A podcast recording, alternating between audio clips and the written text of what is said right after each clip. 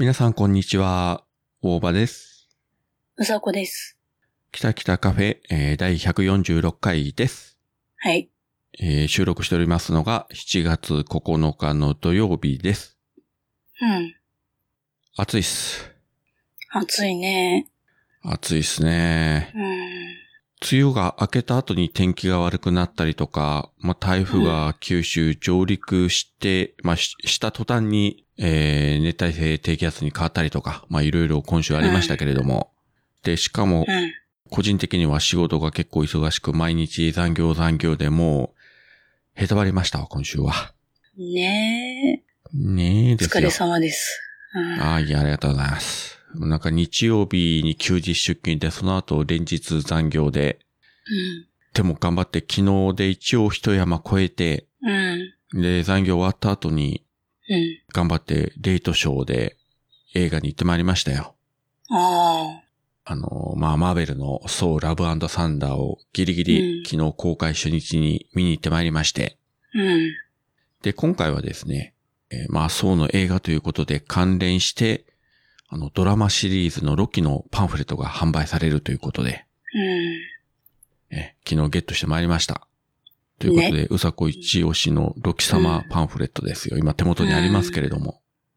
いいね。私も、早く見に行かないと。そうそうそうそう。ね。売り切れないうちに、まあ、売り切れないとは思うんですけれども、非常にあの、充実したパンフレットが、えー今回できましたんで、うん。映画行かれた方はぜひですね、えーご購入いただければと思います。はい。あの、映画も、えー良かったですんで、うん。まあ、あの、具体的な内容はですね、また MCU ラジオの方でがっつり喋ろうかと思いますけれども、うん。まあ、一つ言うとですね、あの、久しぶりに登場したナタリー・ポートマンですね。うん。いや、良かったですわ。そうかい。いや、もちろんね、もともとね、それこそレオンの時からずっと見てますけど、うん。いや、もう40過ぎてるのにね、うん。この美しさと、この鍛え上げた体は何なんでしょうという感じでしたね。ねえ、すごいね。すごいね、向こうの俳優さんはさ、そのアクション俳優じゃないのに体がっつり鍛えてバリバリアクションこなして、うん。えーしかも美しいというね。いやー、やばかったですね。ちょっと惚れてしまいそうになりましたわ。惚れはしなかったんだね。惚れてしまいそうになったんだね。まあ一応ね、うん、最後の一戦は踏みとどまったですよ。何が最後の一戦かはよくわかりませんけれどもね。はい、え、私、ロキ様にズブズブですけど、何か。いや、あなたはいいんですけど、私はほら、一応仮にもあの、家族持ちなんでですよ。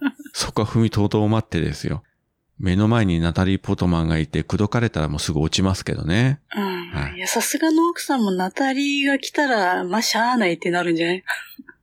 ああ、まあさすがに彼女に勝とうとはおそらく思わないと思うんですけれども。うん。いや、勝とうっていうか、まあ、ナタリーならしゃあないみたいなさ。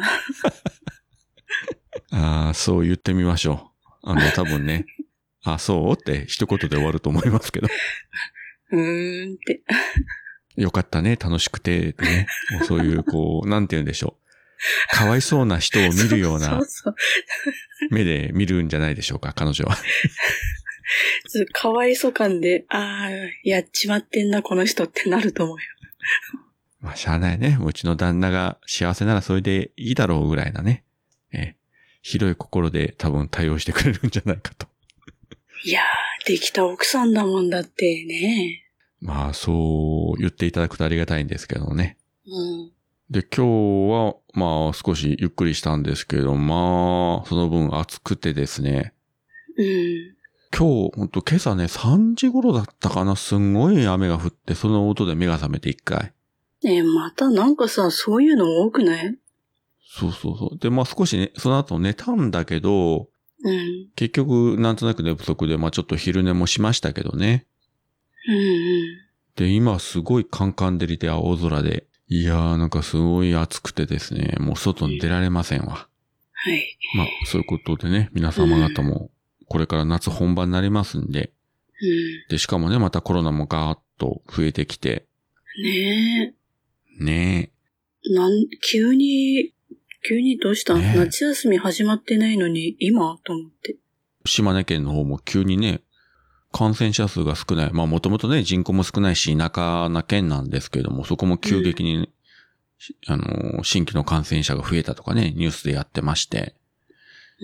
で、その出雲の親戚のところ連絡したら、うん、なんか怖くてあんまり外に出られないとかね、言ってたみたいですけど、うん。観光客の影響かなとね。まあゴールデンウィークの頃はね、そうほどなかったんで、まあ行けたんですけど、まあ夏休みね、どうなるかわかりませんけども、まあ皆様方、くれぐれもご油断なきように。まあどっちにしてもね、これだけ暑いと、あまり遠出しようと気にならないんですけどね。そうね。まあそれこそ映画館が一番ね、あの空調が効いていいんじゃないかなという、そんな感じで思いますよ。うん。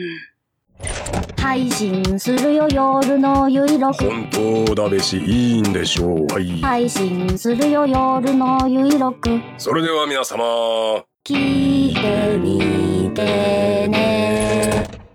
うさこの方は、その後、体調の方はどうですか？特に、特に変わりなく。なんかね変わりな、く。うん。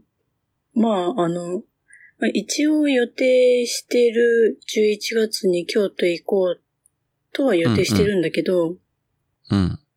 そこに向けてのダイエット、ぼちぼち始めてるけど、まあ、大して変わらんねっていう。まあ11月はまだね、先の話ですけど、あと4ヶ月ぐらいありますけれども、うん。となると、その時に自分も行ければ、ダイエットうさこが見られるわけですか。うん、うん、わかんない。え、誰っていう別人になってるか、ああ、うさこねってわかるかは、まあ、あってのお楽しみだけど。それこそね、あの、なんかライザップの CM みたいな、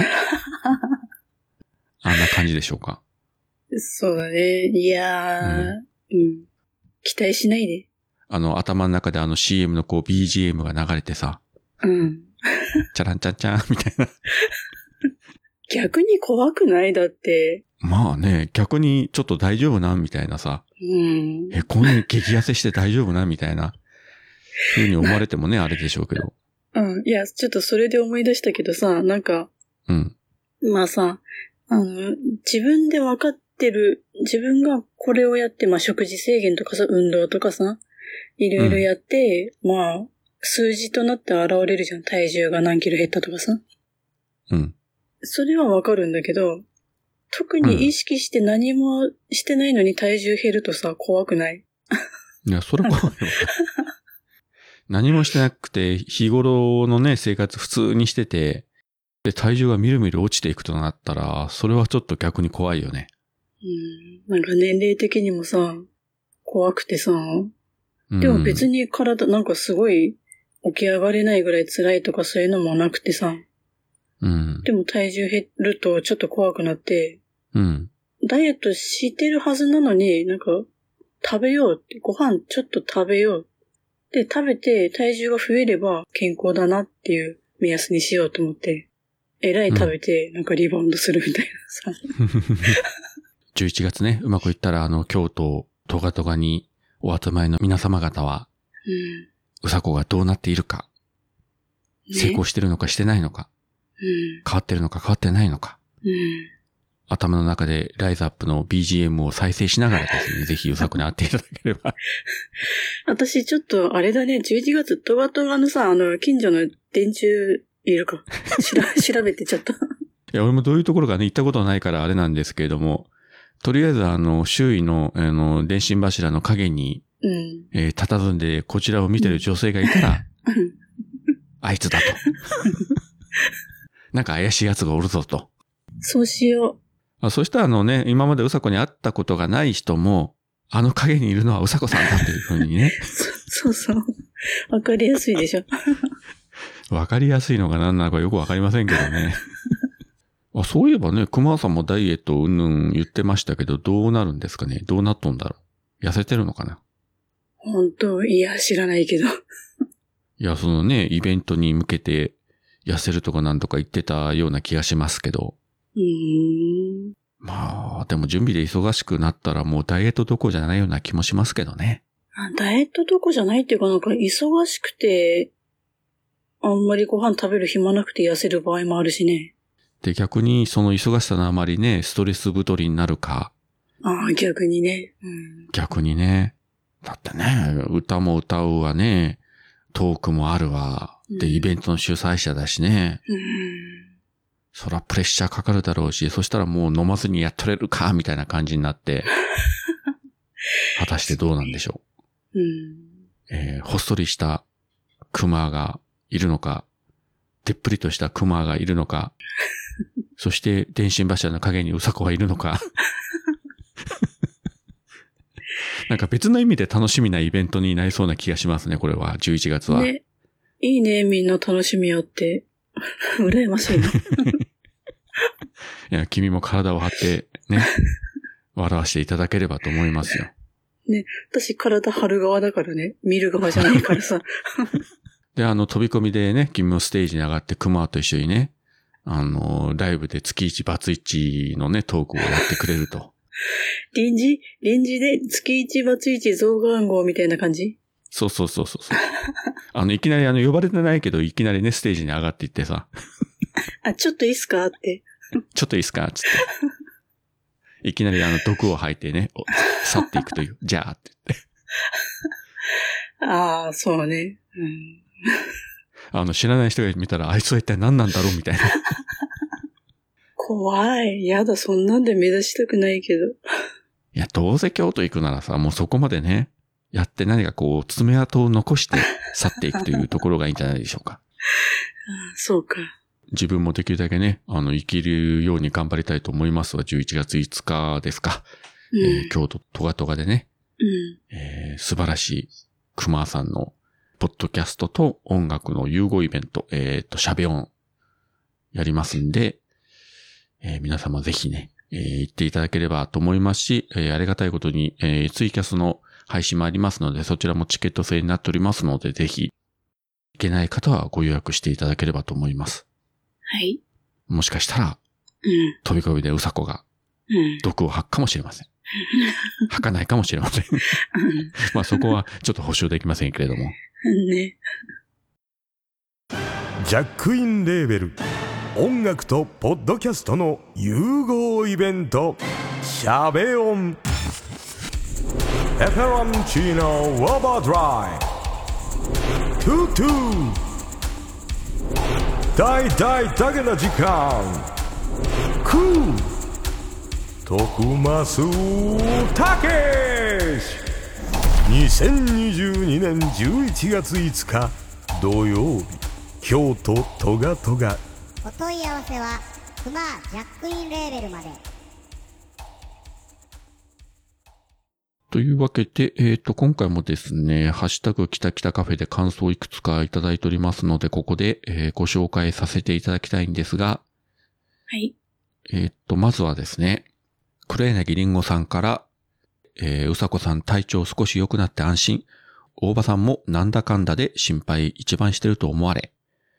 小鉄には前々からまだも進めていますが、弟を売らないでと拒絶されています。黒柳で再度プッシュしてみたいと思います。ということです。ありがとうございます。ありがとうございます。小鉄はマダムを拒否していると。うん。いいんじゃないかなと思うんですけどね。ねえ、あの、未亡人とかさ、ちょっと小金持ちのおばさまとかさ、見つけて、ちょっと。今後どのような展開になるかはぜひ、黒柳の方をね、お聞きいただければと思うんですけれども、うん。楽しみではありますというね、本当にもう完全に人事として 楽しんでおりますけれども。人事っていうか私す、すっかり忘れてたけどね、その話。いや、それは分かってる。うん。うんまあ、あの、また黒柳でね、語られれば、ね、うさこも聞いていただきたいと思いますよ。ああ、うん、はい。はい。あの、聞けと連絡しますんで、その時はあわ。かった。うん。はい。えー、っと、次が、えー、っと、マッシュさんからですね。大場さん、小鉄さんを盾にマダム回避。ポッドキャスト出演のわずかな光を秒でシャットアウトする奥様。さすが期待を裏切りませんね。うさこさん、毒も欲しいけど体調が良いうさこさんの声を聞くのも楽しいです。ということです。ありがとうございます。ありがとうございます。秒でシャットアウトする奥様。あーうん、秒でシャットアウトしてましたね。うん。素敵。そういえばね、今朝だったかな？切れてる糸電話のあの最新回をですね、うん。まあ、たまたまあの、聞いてた時にこうリビングに入ってきて、うん。まあ、桃屋のおっさんと、島次郎さんと、まあ、自分もちょっと声が入ってたんですけれども、あの、桃屋のおっさんはね、わかってるんですけど、うん。島次郎さんの声を聞いて、あれ？うんこれってまゆゆまゆゆってずーっと言ってましたね。似てるのかな？いやー島次郎さんとまゆゆのことでそんなに似てるとも思わないんだけど、うん。なんかそれをね、ずっと言ってましたわ。ちなみにですね、えー宣伝しておきますと、切れてる糸電話、毎週木曜日21時配信なんですが、うん。えー特別会ということで、5夜連続配信ということで、えー名古屋スペシャルをお届けしております。へえ。その3人でね、この前、名古屋で会ったという話から結構長くなりましたんで、うんうん。まあこれはちょっと特別に、もうちょっと長尺で配信していいんじゃないかということで、えー週1ではなくて名古屋会はもう5日間連続配信ということで、まあそれでも1回あたりがめっちゃ短いんですけどね。うんうん。そういう特別会をお送りしております。いやもう回数回数もね、あの時カフェで顔を合わせての収録ができなかったということだけがね、本当に残念なんですが、うん。とても収録できる状況じゃなかったんでですね。暑かったしね、人多かったし、えしゃあないね。しゃあないうん。ね。えー、次はですね、立見明彦さんなんですが、これはあの前回の145回を Spotify で聞いていただいて、まあそれを Twitter の方でツイートしていただいております。ありがとうございます。ありがとうございます。そして次がアポロさん。えー、令和4年7月4日、ポッドキャスト、えー聞いたよりということで、北北カフェ第145フレーバー、えー入れていただいております。ありがとうございます。ありがとうございます。で、お次はですね、えー、ぶっ飛び兄弟くだばなの公式アカウントからですね、くだばなのお便り会71で話が出てる中で、まあ、京都柄、あ、京都じゃなかった、えー、名古屋話がいろいろ出てるんですが、その紹介ということで、北北カフェ、それからあとオルネポ、今日の名を、切れ長と、えーそれぞれハッシュタグをつけて紹介していただいております。でね、切れ長の方も、グリーンさんとナオさんで2週に分けて、結局トータル3時間近くぐらいなんか喋ってましたね、名古屋会を。うーん。すごいね。ねえ。まあ当然ね、自分もあの知らないような、あのー話がいっぱい聞けてですね、うんえーあの時こういうことがあってたんだ、みたいな。うん。うん。あの時こういうことで、ナオさんはグリーンに切れてたんだ、みたいなとかね。うん。いろいろあの、ここで、えーグリーンさん、ナオさんの、えー力関係が垣間見えますんで、切れ長の方もぜひね、お聞きいただければと思うんですけども、まあ、それにしてもよう喋る夫婦だわと思いましたよ、今回も。だってさ、一緒に暮らしてて毎日喋っててさ、それでさらに収録でさ、3時間とか喋ってるっつうのはさ、どれだけ喋り好きなんじゃんみたいなね。あれだよ、もう喋り好きっていうのもあるけど、やっぱね、仲良くないと喋れないよ。まあまあ、そりゃそうだよな。うん。そりゃそうだ。うんう。ん。いいね。あ、なんか今こう、どす黒いオーラが今見えたんですけど、気のせいでしょうか。あ？いや、じゃあじゃあ、じゃあ、私は、あの、別に、そこに嫉妬してるわけでもなんでもなくて、ただただ、なおさんと喋りたいっていうだけで。グリーンはどうでもいいから、なおさんと喋りたいなと思って、ゆっくり。連絡して喋ればいいじゃん。別に収録しなくても。普通にいや、だってさ、LINE でもスカイプでも使って喋りゃいいじゃないですか。いや、一応だって気使うじゃん。もう、子供の世話とかさ、なんやかんややってたらさ、もうちょっと落ち着いてからにしようかなとかさ。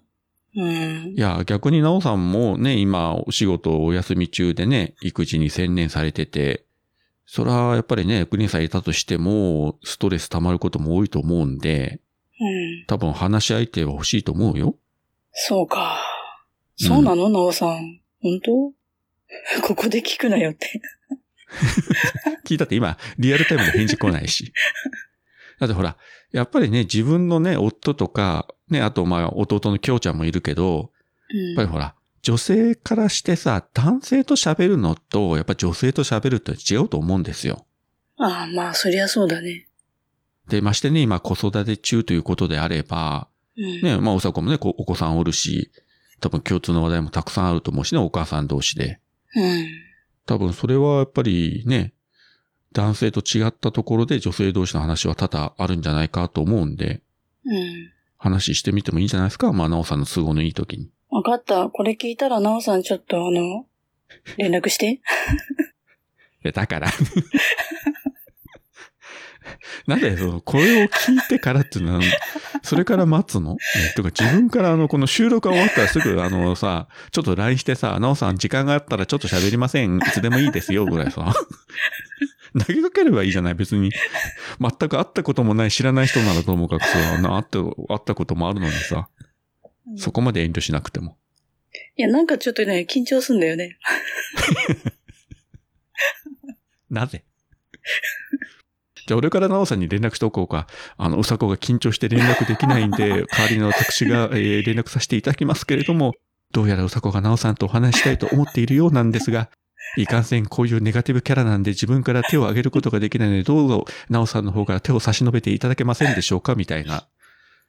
連絡しましょうか？うんそんなこと言ったらもう、本当バカじゃないのって帰ってくるよ、なおさんが。普通に。何やってんのって。うんまあそう思いつつも、うん、うさこらしいなときっとなおさん思うと思うよ。想像できるわ、みたいな感じね。まあ機会があればね。まあ、はい。女性同士喋ってみてあげてください。まあ一つなおさん、こんなうさこですけれども、根はいいやつなんでよろしくお願いいたします。はい。お願いします。ここで言うなよって。直接言えと。ということで、えっ、と、今週感想いただきましたのが以上でございますね。はい。あのー先日なんですけど、うんうん。近所に住んでるハシビロコウが不動産屋で広い家を探してたんだよね。あー、わかる。でも、あいつら動かないじゃん。だから、広い家とか意味なくないって。掃除も大変だしね。そうなんだよ。俺も掃除って苦手で、リアルな姉と弟の衝撃の会話が日常に溶け込んでくる。ぶっ飛び兄弟くだばな。毎週土曜日0時配信。ハシビロコウって誰？んハシビロコウん芸能人？え？ハシビロコウって誰？今ね、本当に喋っててもね、この部屋空調入れてるんですが、なんとなくやっぱ暑くてですね、汗かいてるんですけれども、まあどうにかなりませんかね、本当に。だからあれだよ、みんな、地中に行こうよ。地面掘ろうよ。うん、本当そうかもしれないしね。ニュース見てて、こう、水族館の話があってたんで、うん。いや、うちも水族館ね、暑いしね、行こうかみたいな話この前したんですよ。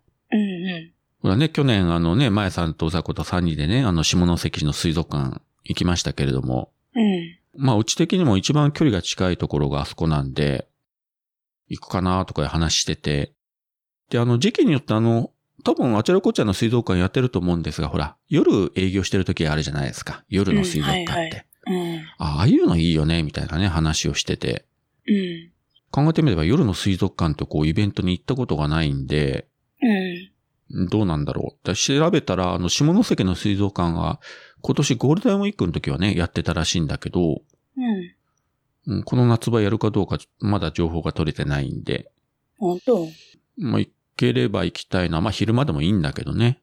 うん。まあ水族館もね、中涼しいから、暑い時にはいいかもしれないと。ああ。もしやってたら行ってきて、夜の水族館。ぷかぷか浮いてるクラゲを見て癒されたいというふうに妻が言ってましたんで。うん。で、夜の水族館に来てるリア充のバカどもを冷やかしに行ってきて。あ、いるいる、みたいな感じで。けって。いや、そこまでね、うん。いや、自分も一人で行ってたらさ、うん。そう思うけど、一応こちらも二人で行ってたらさ、あんまりね、いや、ちゃうちゃう、ちゃうちゃう。いや、大場さんのはいいんだよ、別に二人で行ってきていいんだけど、私の念をね、そのリア充どもにぶつけてきてる。だから、自分で行ってぶつけろよ。北海道にも水族館あるでしょ、どっか。いや、いや、夜の水族館やってるとこ多分遠いんだよね。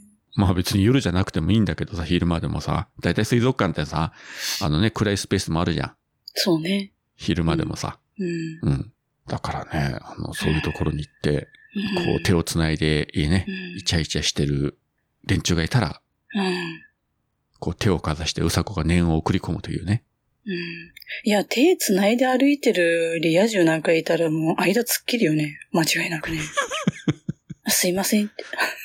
この混雑してるところを通り抜けるのはまだしもさ、なんかただっ広いところでさ、どう見てもスペースがありありなのに、あえてその手を繋いで二人の真ん中をつあ、すいませんって突っ切っていくおばちゃんっていうのは怖いよね、それ。なんかさ、あの、でっかい魚とかのさ、あの、水槽バッグに彼女がさ、ポーズしてさ、で、それをあはいはい彼氏がさ、なんか写真撮ろうもんならさ、絶対横切るよね。あと、あと最後なんかちょっとぶつかって、あ、ごめんなさいとか言ってね、そうそうそう、ドンって。撮影する瞬間に。そうそう。ひどいね。黒い。黒すぎる。まあでも、本当にさ、うん気持ちはわからんでもないしさ、なんかもう、やったらめったらこう、こう、イチャイチャする人がおるじゃないですか。うんうん。普通に手繋いどるぐらいは別に何もね、感じないけどさ、あ、なんかいいなぐらいで思うんだけどさ、うん。なんかもう、肩に手回してさ、なんか二人だけの世界に入ってさ、なんかこう、ピンク色のオーラを撒き散らかしてるやつがいるじゃないですか。うん。うん。あれはちょっと鬱陶しいなと思う。そんな人がいないとこに行ってやれよと思うんだよね。あ、ゴキジェット持っていけばいいんじゃない？じゃあ、ピンクのオーラにシューってかけりゃいいんだよ。まあ多分それやったらもう通報されるよ、間違いなく。やばいね。やばいよ。持ち込み禁止でしょ。で 水族館生き物がいるんだからさ、そんなことで、そんなことやってたらさ、本当に110番されるわ。まあ、ということで、えー北海道の水族館でゴキジェットを持ってる女性がいたら皆様方、えー気をつけてですね、あの、ぜひ、えー係の方に通報していただくなり、えー110番増していただくとですね、はい。いいんじゃないかと思います。はい。あの、そういう人がいたらもう漏れなくみんな逃げてください。あと、あの、手を繋いでるのに強引に後ろから突っ切っていくね、人とか。えーそういう女性がいたらですね、あこいつはもしかしたら、うさこなのかというふうにね、えー思っていただければ多分、間違いなくうさこじゃないかと思いますんで、そうだね。うん。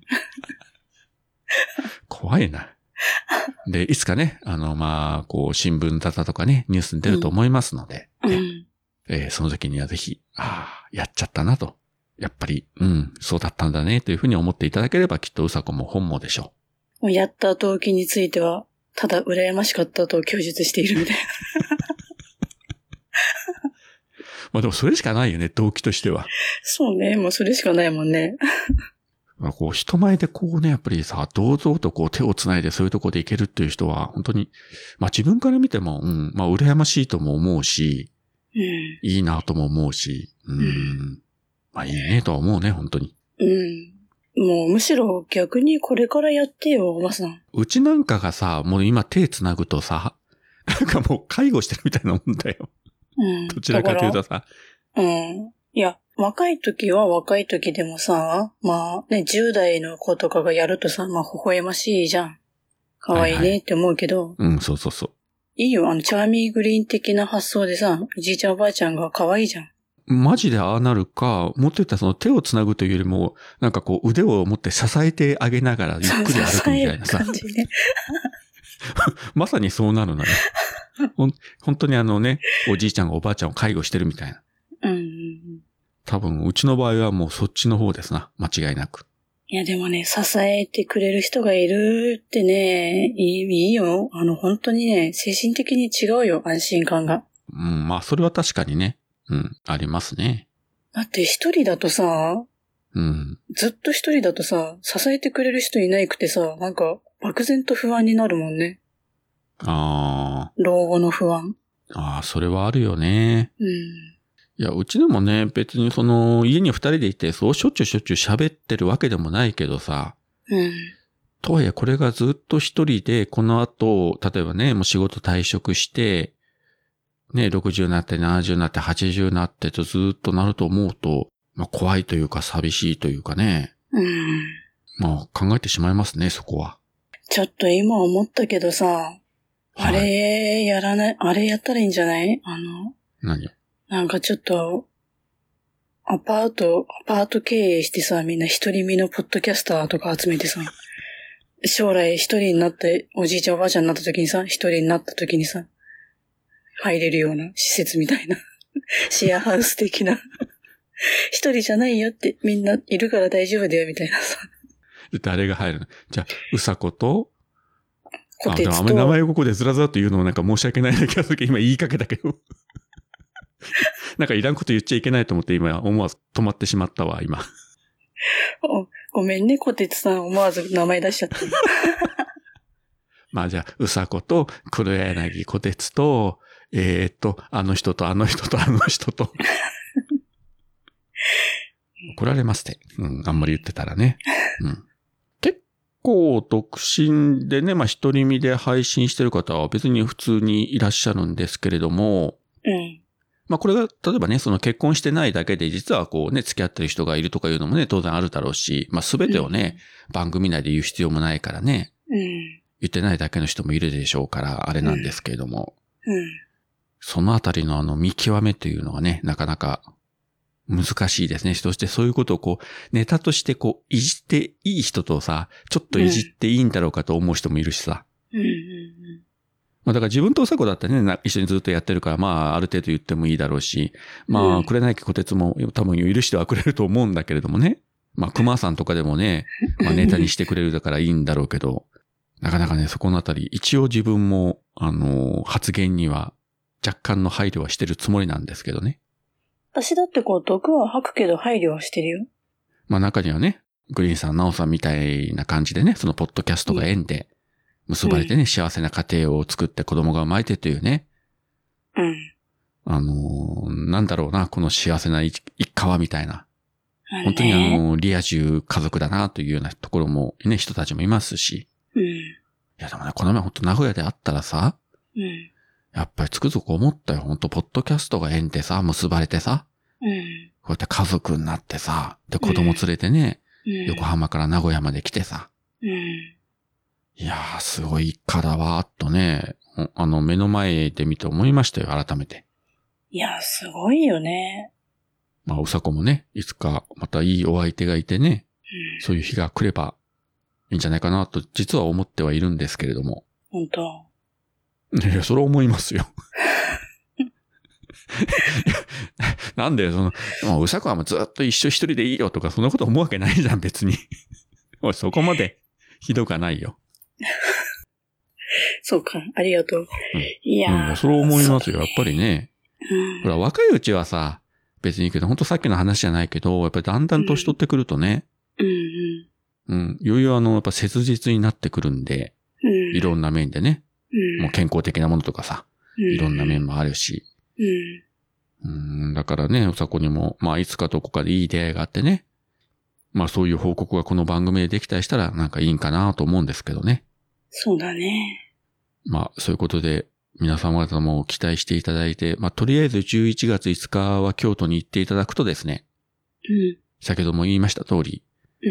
えー電信柱の陰に佇むうさこに会えると思いますんで、はいぜ。ひ行ける方は、京都にお集まりいただければと思います。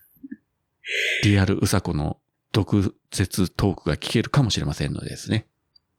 いや、その前に、はい。まあ、運が良くというか、運が悪くというか、ねえ、通報されるかもしれないじゃん。なんか怪しい人が電信柱にいるんですけどって、全然知らない人がさ。リアルで警察に連れて行かれるとこを見るかもしれないじゃん。